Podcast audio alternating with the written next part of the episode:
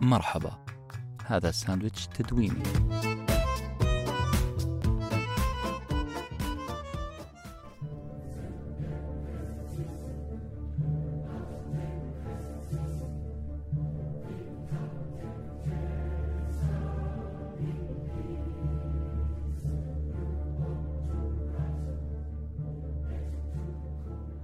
هتلر الكماليات. هل تتذكر لحظة خرجت فيها عن طورك بسبب الفوضى العارمة على سطح مكتبك؟ سواء كان سطح مكتبك الحقيقي في العمل اللي مليان أقلام وخطابات وأوراق لاصقة وكوب الشاي والذي منه، كلها كانت مبعثرة بطريقة بانورامية من أقصى المكتب إلى أدناه. أو كنت أقصد فيها سطح مكتبك الافتراضي، يعني اللي على شاشة الكمبيوتر، تلقى فيها أرتال من المستندات اللي ما لها معنى، وأغلفت أفلام وكتب ظننت أنك ستعود لقراءتها أو مشاهدتها لاحقا. طيب، تتذكر حالة التأفف اللي انتابتك؟ وتتذكر قرارك العنيف بتصفية كل هذه الفوضى من أمامك؟ اللي عملته أنت أشبه بما فعله هتلر في أوروبا، حيث اعتقد هتلر أن كل الأعراق عبارة عن فوضى على الأرض، وأن هناك عرق واحد فقط يستحق البقاء، وهو العرق الآري. أنت كنت هتلر عندما قمت بعمليات التصفية لكل الكماليات الزائدة فوق مكتبك. إذا تذكرت هذه الحادثة عزيز المستمع، عزيزة المستمعة، فنعم، أنتم وصلتم للب حلقة اليوم، المينيماليزم أو التخفف. واسمحوا لنا نسمي هذه الحلقة تجاوزا بهتلر الكماليات. فكرة التخفف هي فكرة بسيطة في شكلها العام، هي عملية التخلص من زوائد الحياة. أنت تتخلص من زوائد التصقت بك بمزاجك وبكامل إرادتك، لأنك عبر الزمن أنت كدست أوراق وأفكار، علاقات وعادات، ممتلكات وهموم، كلها أثقلتك عن الحركة والحرية. المينيماليزم أو التخفف في بعض المواقع عرفوها بأنها حركة تتخلص فيها من قيود فرضتها أنت على نفسك وأنت تضحك. نعم، وأنت تضحك. نرجع ورا شوية، من فين جاتنا فكرة الكلام عن المينيماليزم؟ بصراحة السبب غريب، كنت دائما ولا زلت أتساءل لماذا أحب الكوميديا. وجدت أن الكوميديا أو كوميديا الواقع بالذات، أو ما يسمى بالسيتويشنال كوميدي، رغم أنها تصنف كوميديا غير هادفة، إلا أنها تقدم لي أهداف كبيرة، أبرزها تخفيف ضغط الحياة علي، وأعتقد أنت تشعر بنفس هذا الشيء. التوجه الكوميدي حاليا، سواء كان في المسلسلات، الأفلام أو المسرح، يطاله الكثير من الانتقاد. فالمسرح الحديث مثلا تخفف كثير من عباء المسرح الكلاسيكي القديم. المسرح الكلاسيكي القديم كان يبالغ في التمثيل والكلام، لكن الآن مع وجود الكاميرات لم يعد هناك حاجة لاستخدام العص الطويلة اللي كان الممثل يرتقيها عشان آخر واحد في الجمهور يستطيع أن يراه. ما عاد في داعي للصراخ، لأن الميكروفونات تكفلت بإيصال الصوت بوضوح للمشاهدين. المسرح الحديث تخفف تماما من قيود المسرح الكلاسيكي. هذا الشيء ينطبق على بعض المقطوعات الموسيقية برضو. بعض الموسيقيين الحديثين تخففوا من تعقيدات التكنولوجيا. مثلا كثير من الفرق الفنية بدأت مرحلة تخفف واضحة من القيود، وبدأت تعيش حالة حرية في الطرح، زي فرقة Walk of the Earth. هذه فرقة كندية انتشرت مقاطعهم في يوتيوب، خمسة فنانين على جيتارة واحدة فقط، يقدمون من خلالها كافر، يعني إعادة أغاني قديمة. خمسة فنانين على جيتار واحد يستخدمونه للعزف والإيقاع. أقدر أسمي هذه الفرقة الموسيقية بأنها فرقة ارتضت التخفف في عالم مليء بالتكنولوجيا. واستطيع القول أيضا أن رواد كوميديا الواقع هم فنانون متخففون. لاحظت معايا أني قاعد أعيد كلمة تخفف تخفف، قاعد أستخدمها وكأننا نتخلص من شال كان على أكتافنا.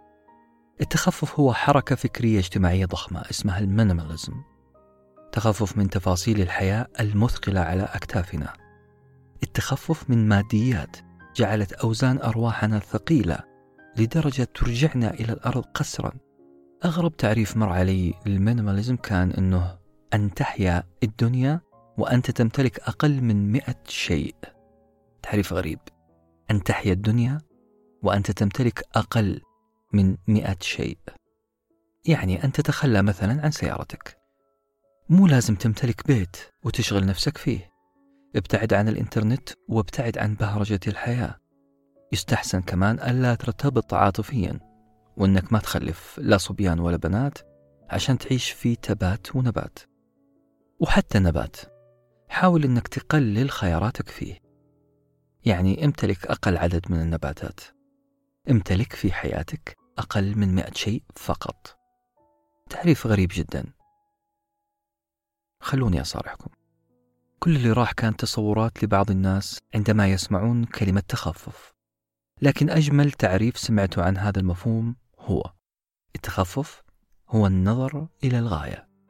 كلما ركزت على الغاية كلما بدأت في التخلص من كل شيء لا يحقق لك هذه الغاية، راح تبسط حياتك وتتخفف من عبء أحمال مادية غير مبررة. بمعنى آخر، المينيماليزم هو رفض الماديات الزائدة والتي لا تخدم أهدافا واضحة وصريحة في حياتك، أن يكون نمط حياتك متماشيا مع أهدافك، وهذا تعريف عظيم وهدف نبيل.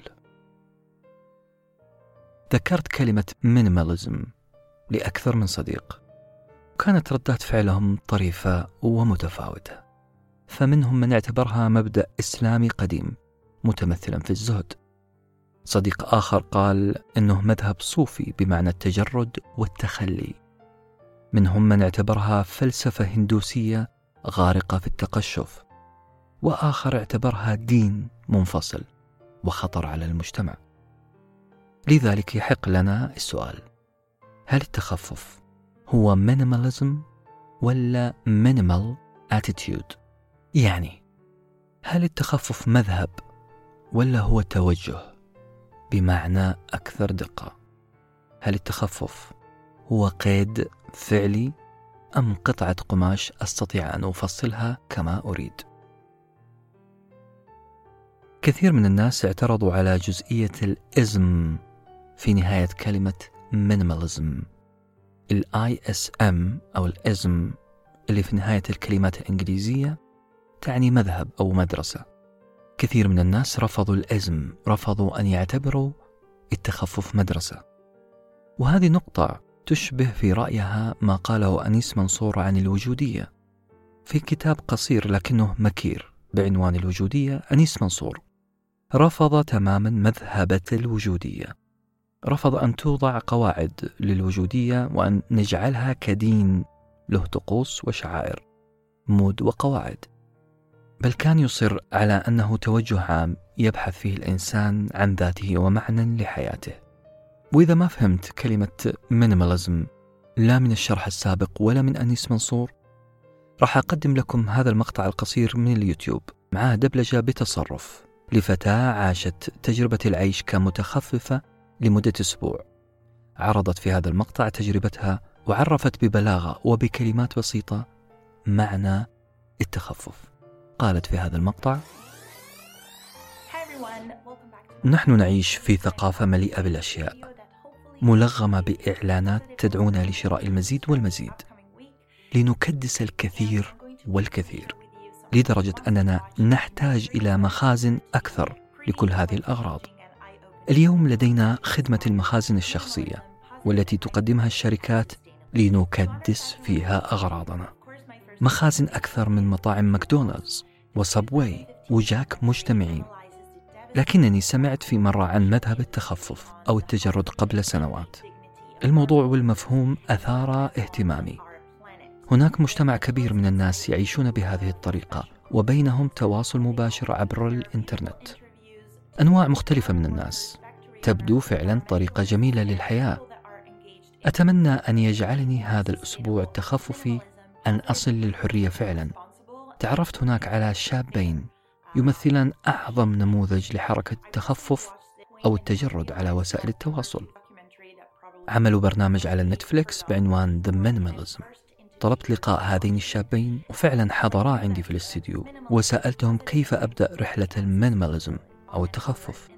قال أحدهما: ليس التخفف حرمانا من شيء، بل هو جلب أشياء، بالأصح هو جلب المهم فقط. تعريف جميل من هذه الفتاة، وجدير بالذكر أن نقول إن المينيماليزم هو أيضا أسلوب تطور في الستينيات، تطور في الفنون البصرية. فالفنون البصرية في الستينيات كانت تحتوي فيها القطعة الفنية على أقل عدد من الألوان، وفي التصميم على أقل عدد من العناصر والخطوط. إذا كنتم سمعتم نكتة حول لوحات الفن الحديث في المعارض، حيث تباع لوحة كبيرة بمبلغ ضخم وهي لا تحتوي على أي شيء غير لون واحد، فهذه اللوحة غالباً هي لوحة تخففية. هل رأيتم تاتو يحمله أحدهم عبارة عن مثلث بسيط أو ثلاث نقاط متتالية؟ هذا مينيماليزم أو مينيمال آرت. امتد التأثير، تأثير التخفف، أيضا للآداب.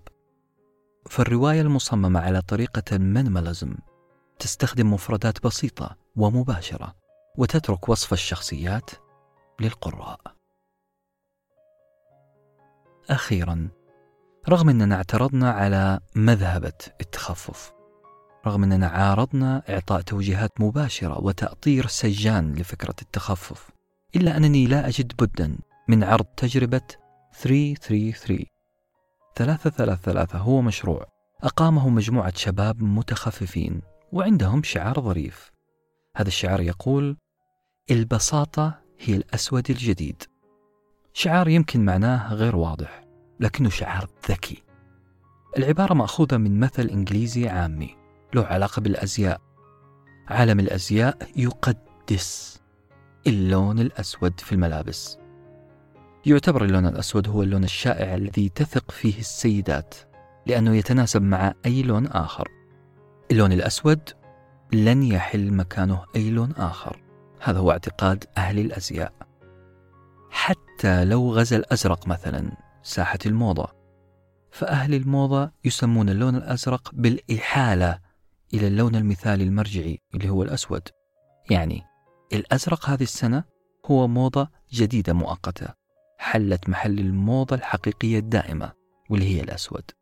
لذلك شعار هذا المشروع: البساطة هي الأسود الجديد، البساطة هي الموضة الحالية.